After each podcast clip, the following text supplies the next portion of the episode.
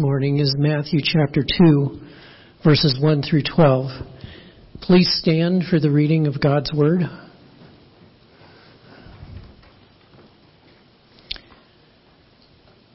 After Jesus was born in Bethlehem in Judea, during the time of King Herod, Magi from the east came to Jerusalem and asked, Where is the one who was born, who has been born King of the Jews? We saw his star in the east and have come to worship him.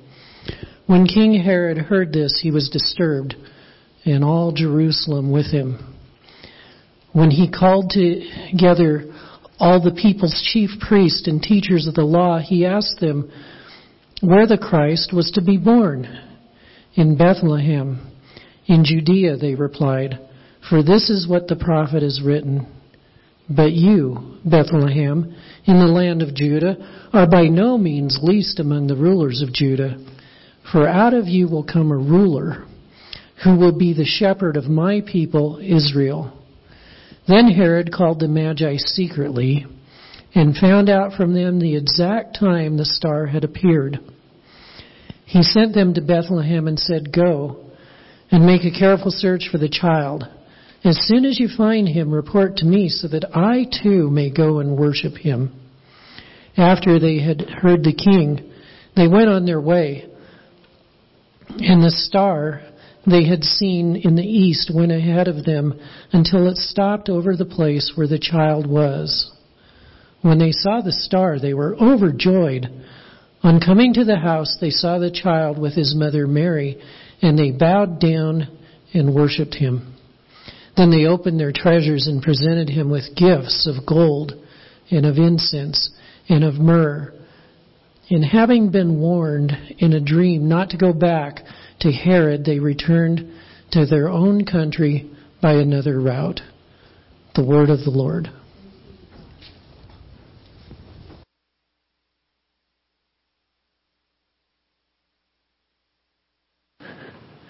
Am I? There we go. Good morning. It's good to be with you again this morning.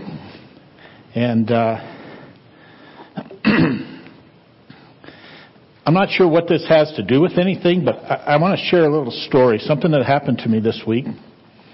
So I uh, I made a trip to Birmingham. Anybody here from Alabama?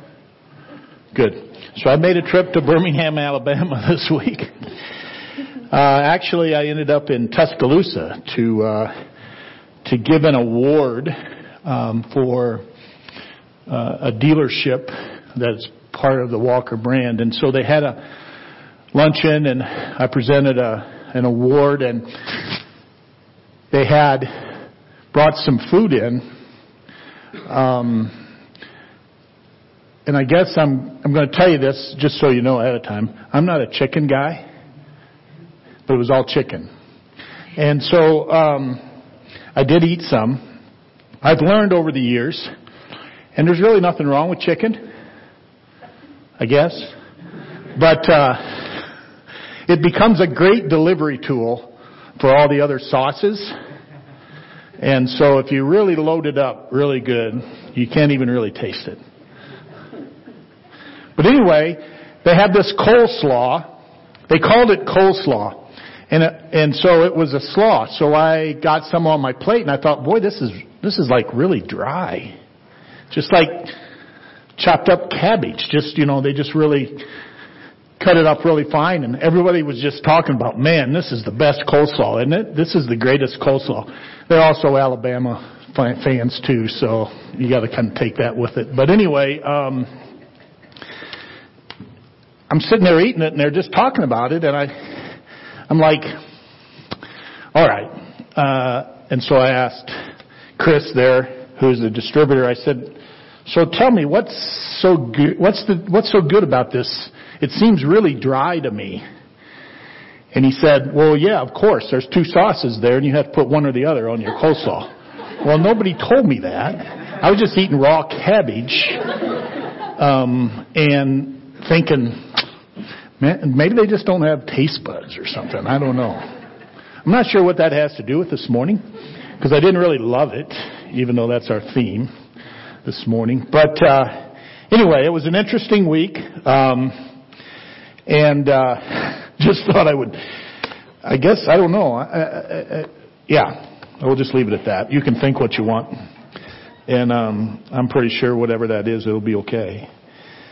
So our scripture this morning uh, gives us the story of um, of the Magi.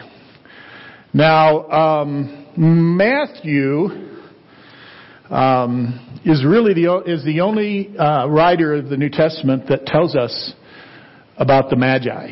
So, um, what we learned, or what we will learn and can learn about these um, Magi, is that they um, we learn from secular history, um, and uh, so they um, uh, they came from the east, the far east. Um, some believe maybe Persia, uh, Babylonia.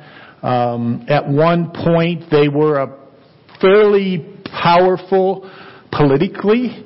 Um, they thought maybe uh, they were um, militarily, uh, but they tried to overthrow the Persians, and that didn't go well for them. And so they then ended up being more the priestly um, uh, leadership for Persia and for that part of the Far East. Um, and so, as and they were used. Um, we hear about them a little bit in uh, the book of Daniel when uh, at the the king is asking for someone to interpret his dream. And they bring all of the different folks in to try to do that for them before they before Daniel's able to do it. And so uh, one of those uh, groups uh, or one of those some of those people were considered magi, and so they were um, like a priestly clan from the Persian uh, empires. What what what we believe, and so um, they they traveled probably a thousand plus miles, uh, maybe more than that, um, to get to um, where to get to Bethlehem. And so uh, they saw the star, and the scripture tells us uh, that then they gathered all their wares and everything. Um, again, the scripture tells us that three came uh, but most likely it was a very large entourage of of people who came and brought uh, all kinds of gifts and and so on and so forth. So um, they uh, the story or this this portion of scripture that we we read today involves the magi. Um, but um, and I believe that Matthew was trying to make it um, uh, a point here that the King Jesus uh, to the Jews, he wanted them, as we talked last week, to make sure he he wrote his book to them. He wanted them to be sure that the whole world knew, the whole known world knew that Jesus was born, and that was what that star was. So in this in this telling of this, Matthew is trying to make sure that we, um, uh, that his readers recognize that it wasn't just a small group of people right there near Bethlehem and near Jerusalem, but that it was the entire world um, who saw the star and that people came from far away to that. So, um, so we want to we want to talk this morning about love that changes the world. Um, love uh, that changes the world. I'm going to talk a little bit about the world in which um, Jesus was born into. So I am a little bit crazy about history, um, and that's probably boring to some people, um, but it's not to me. And so the world in which Jesus was born into was a very complicated and complex world. The Roman Empire at that point, It had been around a couple, three hundred years, but it seemed to be um, at its at its zenith. It seemed to be that it was at its um, best times. The Roman world had gone had, was stretching from Middle Great Britain, so right at the um, right at the um, Great Britain Scottish. There was a hill there. There was a there was a, a mountain range there, and uh, that was the northernmost western part of Rome. And you go all the way back across um, beyond the Middle East, all, all the way up. Basically, the northern and western, uh, eastern borders were uh, the Rhine River, and then the Danube River as it came down the south and went into the Black Sea. All the way down south, then into Italy and into northern um, northern um, Africa. So it was a very immense gigantic area. What was neat, what is neat about all of that is that the Romans, uh, and we, they're known for many things, engineering wise, but had built a tremendous um, uh, amount of roads that tied all of its territories and all of its kingdom together. Um, we were in Verona a few years ago, and they were really big at building roads and then building gates.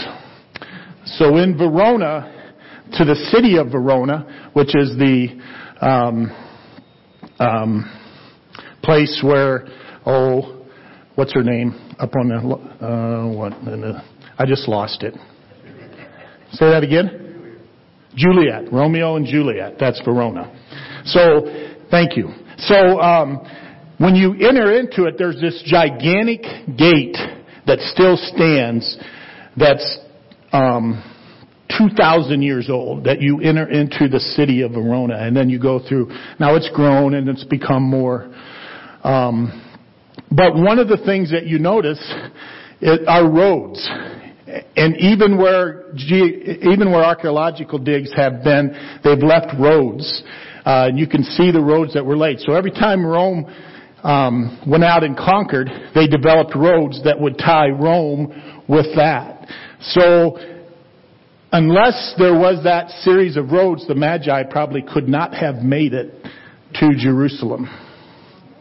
They most likely would not have been able to get there. There were trade routes for sure, but then the, these series of roads made it possible for the Magi to be able to come. It took them two years, roughly, to get there, but for them to come. So, um, so this the Rome politically very strong, militarily very strong, had provided one, a great infrastructure.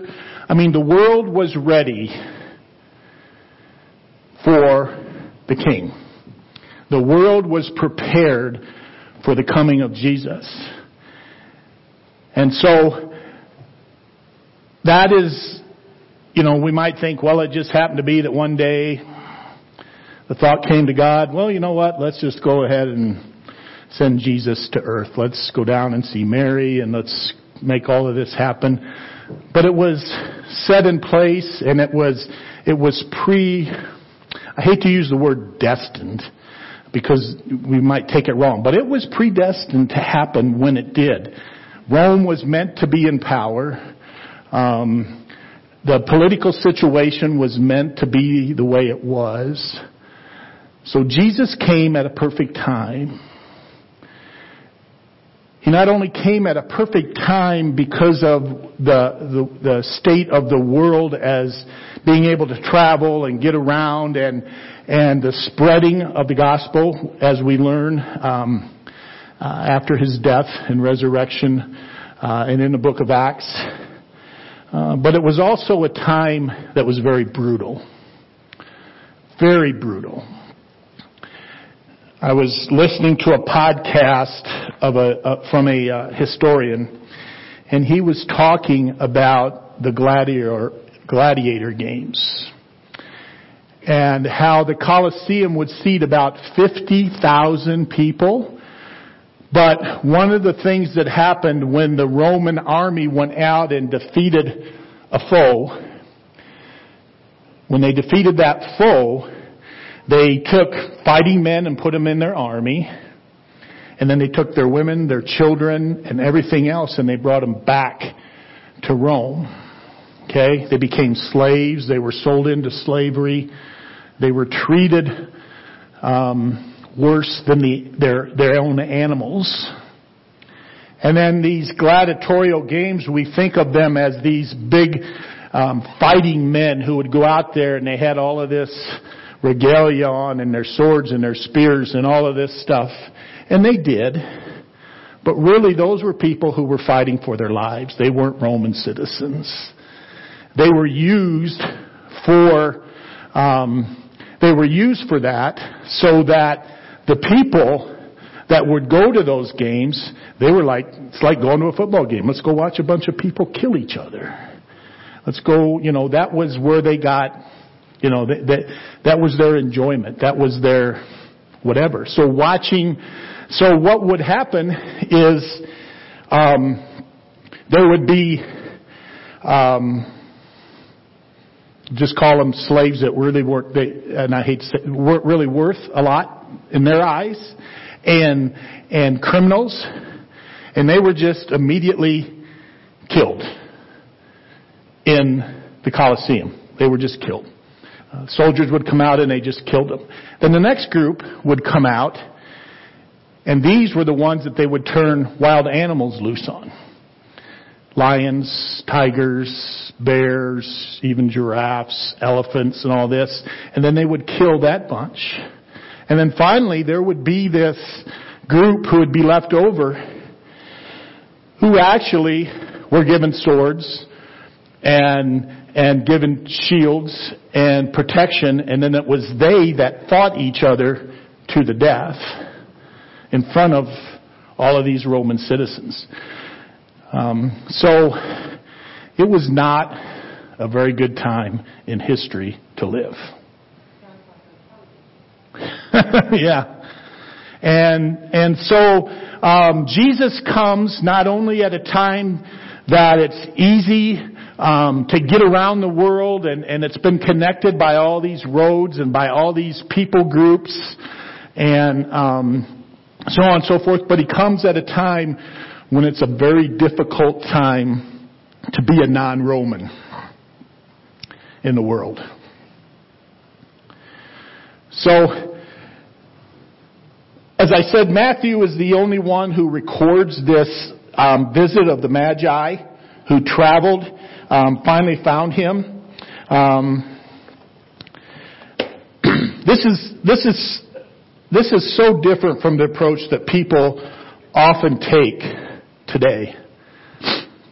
See, the Magi came looking for a king. Um, they came looking for someone to save them. They came looking for someone who would help them, and people would um, would do that. In this day and age, we expect people to come to us. We expect God to come to. I expect God to come to me and bail me out instead of me going looking for Him because of my need for Him. Some want Jesus to prove to them who He is, or to give them gifts, or maybe give them a life without trouble, give them a life of ease. But truly wise men, truly wise people still come together to seek and worship Jesus today. For who He is, not for what they can get from Him. We are to love Christ because He first loved us, not because we believe He owes us something. So I want to talk, share a couple of points with you this morning. Three. It's been five over the last couple, three weeks. I pared it down a little bit to three so we can get you out of here. No, I'm just kidding. We still should be done by two o'clock. So, um, First point, love changes the world. Love changes culture. Love changed, will change, would change Herod's world, or the culture of Herod's world. Herod was king. He was king there over um, Israel uh, for about 33 or 34 years, and he did a lot of good stuff. He rebuilt the temple, the beautiful ornate temple that that was then eventually destroyed by the Romans in 70 AD. Um, but he was also a very treacherous man. Killed many of his own family.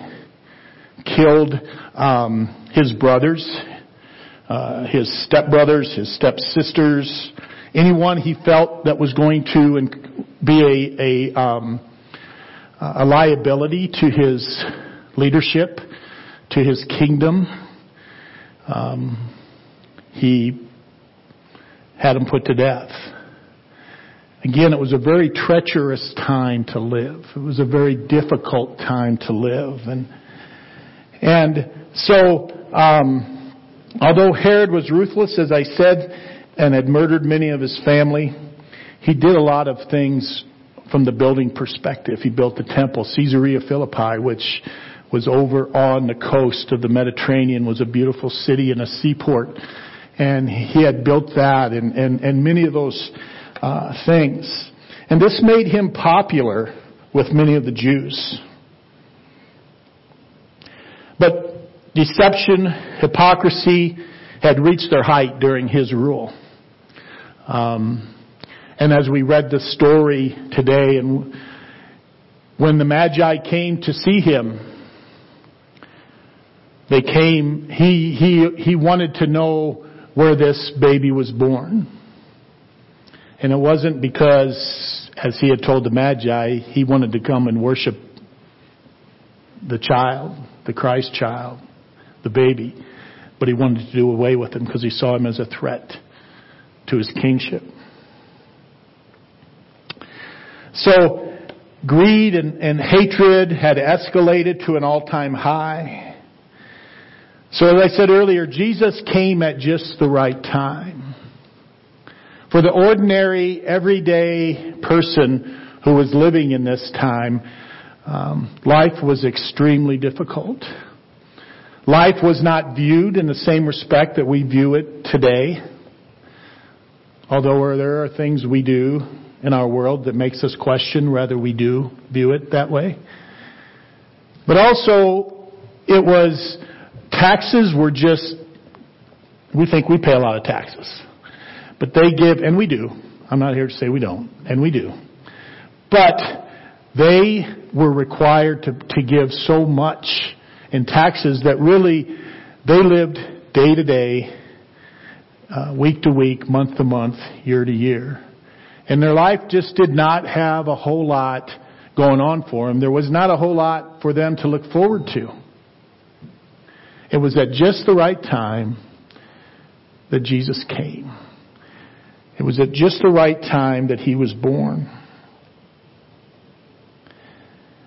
And with all the chaos that was spurred by the king and the Roman kingdom, I mean the Roman uh, rule of the time, um, and everything that was happening, Jesus came to transform the culture and to demonstrate his love for the sin sick lost. You see, they had no hope. Their Government wasn't taking care of them, wasn't providing for them. Um, their situation seemed pretty hopeless. Their lifespans weren't very long. Life just didn't seem very fair. Life just seemed pretty tough. And at just the right time, Jesus comes. And his, his demonstration of his love by coming to us is the way that culture is changed. In other words, as we use Him of, as an example in our own lives, as we live out our lives and our desire to love and to care for other people, we can change the culture. We can change our situation.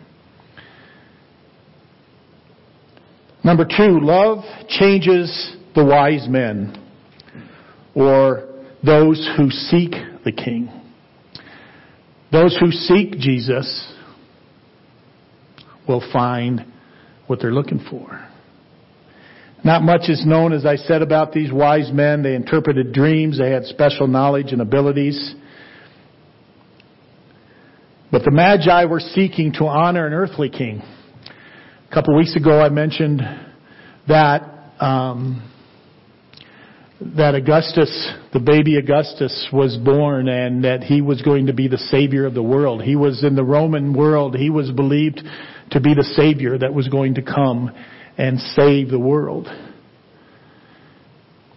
And now Jesus comes as savior. So that was something that would have been heard time, oftentimes by some uh, who would proclaim, for whatever reason, uh, that uh, a Savior was born, whether it was a king, from a from a kingly, priestly com, um, uh, family or from another country who was in who was who was ruling at the time, or if it was from um, whatever, people would claim that there is a king that was born. And so the Magi came looking for a earthly king. The Jews believed that Jesus was going to be the earthly king and they were waiting for him to set up his kingdom. They were ready for him to put down Roman rule and they were ready for him to set up his kingdom, but they didn't understand why he was coming. You see, wise men seek him. They seek him because he is love. He is God incarnate. Besides being transformed by the presence of the Christ child, the Magi were also convinced by an angel of the Lord to change their route home. Here is we see God's intervention into the life, into His plan. It's interesting when we think about this, you know, we say, oh, that had to happen. I mean, absolutely that had to happen. I mean, God was, you know, He was going to make that. Yet how many times in our own lives do we think that God really doesn't care what's going on with us? Or what's happening in our lives? Or the difficulties that we're facing? Or the troubles that we might be facing? We just say, well, yeah, you know, he, he, he did that for Jesus. He told those magi to go a different way. And then later on we see that an angel came to Joseph and told him to go to Egypt. So, you know, God, God, you know, God did what God does. But He doesn't do that for me. Or He doesn't do that for normal people. Well, I'm here to tell you that He does. I mean, I, I've experienced in my own life. Now, it's not because I thought, you know, somebody was going to kill me. And maybe they were, I don't know. But I do believe, and I have faith enough to believe, that God is concerned about me and He's concerned about you and your life. And what's going on in your life and what's happening in your life. And He came so that you could know Him. He came so that He can live in you and that He can, He has a purpose for you. He has a purpose for your life. He, He has something for you. Now we can thwart that and we can say, nah, I don't believe it. I don't, I, I, yeah, yeah, yeah, that's just humbug. But I believe that's true. And you can believe that's true. And you can know that's true. So wise men still seek him. Wise men still look for the king. Wise people are still looking for Jesus. And he can be found. You see, Magi did all that the seekers of Christ should do as a pattern for worship when responding to Christ's love. In Bethlehem, not long after um, Jesus' death, uh, there uh, a Roman uh, they you know, they, they, in Bethlehem, it's kind of built on a sandstone ridge. Okay, the town of Bethlehem's on a sandstone ridge. If you've been to Jerusalem, uh, been to Israel, you probably have seen that. And they would have their homes, and in the cliff sides, they would dig out caves. and that's where they would, that's where their animals would be kept. So it's most likely that it is one of those dugouts or one of those, into one of those caves that Jesus was born. So what the traditional spot is, um, now there's the Church of, of the Nativity there.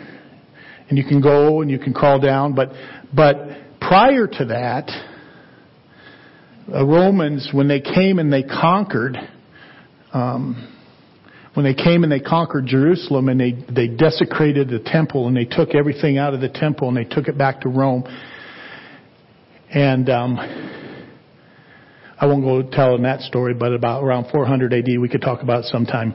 Uh, another group of barbarians, the Huns, come and they take all of that stuff out of out of Rome. They sack Rome and they take all that stuff. But anyway, um, I'm veering off the point there. So, um, the Roman emperor comes and he builds a, he builds a temple to his god Adonis right over top of where the nativity was or the spot where Jesus was born. And then in the 4th century AD when Constantine declares Christianity to be the religion of the Roman Empire, they build a church over top of it. And uh, tear down that, that other, uh, that big, uh, whatever statue that they had put up over top of it. So, you have to go in and you have to climb down to go down into um, the cave or the uh, where where the nativity is. But when you do that, what's interesting, um, and and and and most likely this is what the Magi did. They they came and they entered into the cave where the baby and Mary and Joseph was. And then the scripture tells us that they bowed before him. They gave him gifts. They worshiped him. And then they responded in obedience by going the other way. And that's really a, a, good pattern when it comes to worship. How do we worship Jesus? We bow. We give. We worship.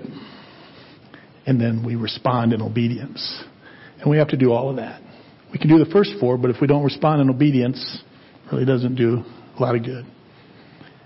So it's, it's a great, it's a great opportunity to see and to uh, uh, respond and, and a great example of how to worship. And then finally, number three, love changes us. So love changed Herod's world or culture. It changes, it can change our culture. It can change the, what's happening where we live. Um, love changed the wise men and, and, and they, they seeked him. And wise people still seek Jesus. Wise men, wise women, wise children. And then finally, love changes us personally and communally. You might, I might ask you the question, are you like Herod? Do you love Jesus or do you hate him? Am I like the Magi? Do I truly worship him? Does, um, or do I merely go through the motions? Am I like the self-centered? Does he lead my life or am I the one that is in control?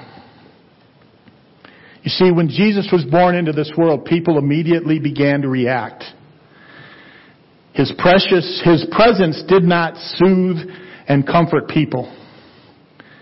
Instead, it started to dis, just to disturb them and startle them. In some, he awakened long, uh, sleeping spiritual longings that they had in their lives. In others, it brought fear and insecurity.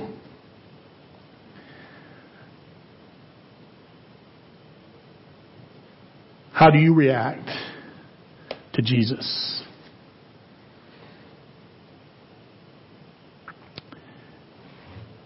If it's true that God entered our world when Jesus was born, we dare not sit by idly and ignore and rationalize our inactions. We must acknowledge Jesus as the rightful king of our lives. He did not stay in the manger. In fact, his love for us would even change eternity when he died on the cross at Calvary. And come back to life from a borrowed tomb.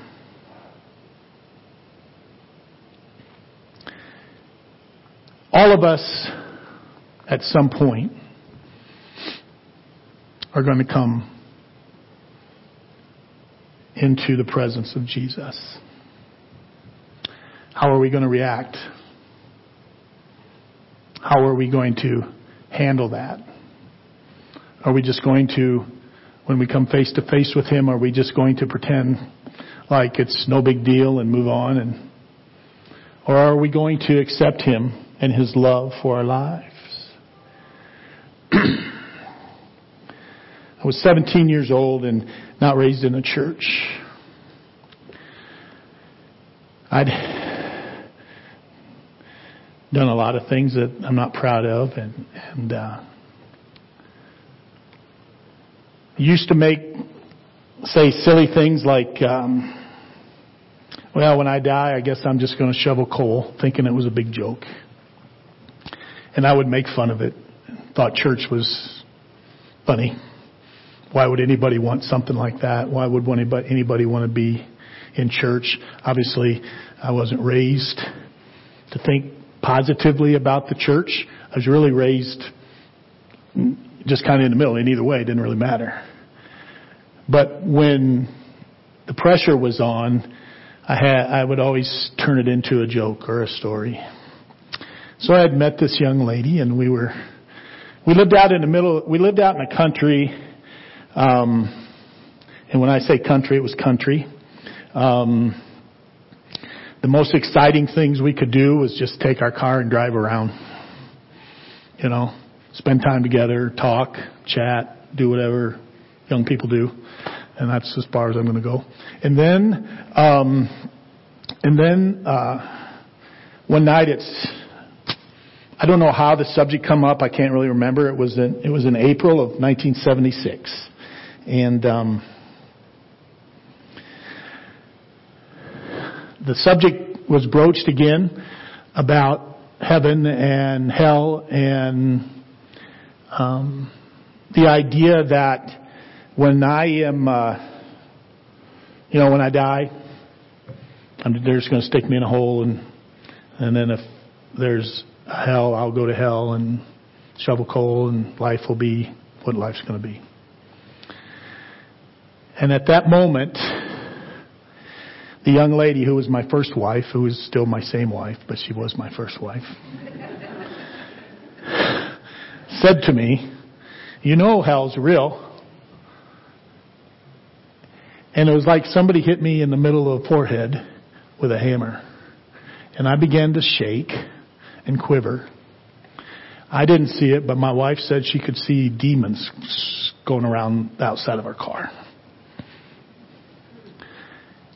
And I'm like, I didn't know what was going on in my life. I had no idea. So I had a choice there when I met, and I believe now as I look back at it, I met Jesus. I went back to her home and her parents knelt with me next to the couch in their living room. And I, pray, I didn't know what I was praying. I had no idea. All I knew was I needed to pray and ask to be forgiven. I wasn't even sure what I did wrong, but I was asked to be forgiven. I asked to be forgiven and for him to come into my life. Now, I could have just as easily made a joke out of it and decided to go the other direction and continue to be, you know, I guess an agnostic and not put much into religion. But I chose that the day, that day that I came face to face with Jesus to follow him. Have I done it right? Probably not. Have I done it perfectly? No way. But I've, I've tried my best. And I've served him now, I believe, for 45 years. And um, I could have easily went the other way. You know, my none of my rest of my family are church going people. I have a brother who was a year younger than me. He's been married several times, has several children, doesn't even know who his grandchildren are. He's wanted by the law, so he still lives in Germany. And I probably could have went down the same road. I could have gone the same direction. But the day that Jesus came and I saw him and I met him, I chose him rather than choosing not to. And my life has not been the same. Wise men, women, children, they still seek Jesus. They're still looking for him. And there's a love that's unexplainable, that's beyond feeling and emotion, but it's something that's gripping in the middle of your chest. So I, during, I, I, I, I got to try to figure out how to lighten this up a little bit. We're supposed to be celebrating Christmas. Yeah. But Jesus was born, and we're going to celebrate on um, Christmas Eve this Friday night, and we'll celebrate as we've been celebrating. This is our fourth week of Advent. But the love of Jesus changes the world. It changed my world. Okay? It, it most likely has changed and will change your world. It can change the culture. I've learned not to expect politics to, to save me. I've learned not to expect the government somehow to, to, to get me to heaven because they're not. That's not their role. Wise men still seek him, and it changes us personally and as a community. So think about that.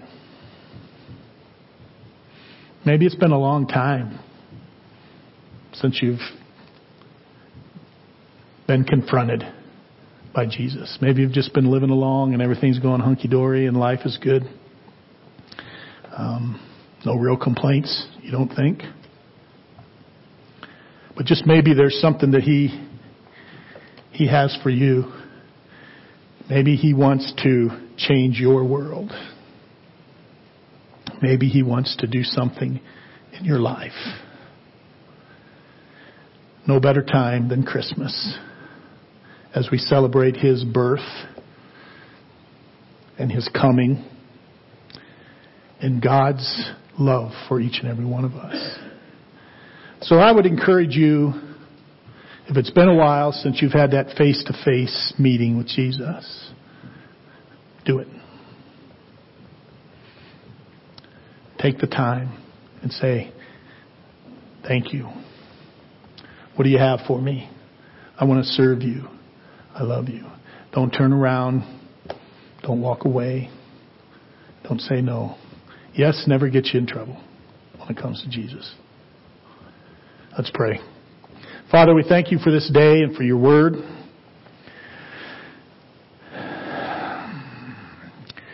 And the truth that your love really does change our world and the world. Thank you that you came. Thank you that you were born and that you lived. Thank you that you sacrificed yourself for us. Became our perfect sacrifice. Made a way for us to be right with God. Help us these days, Lord, I pray, to never forget the gift, the, the, the awesome gift of your love to each and every one of us. In Jesus' name we pray. Amen. You're dismissed.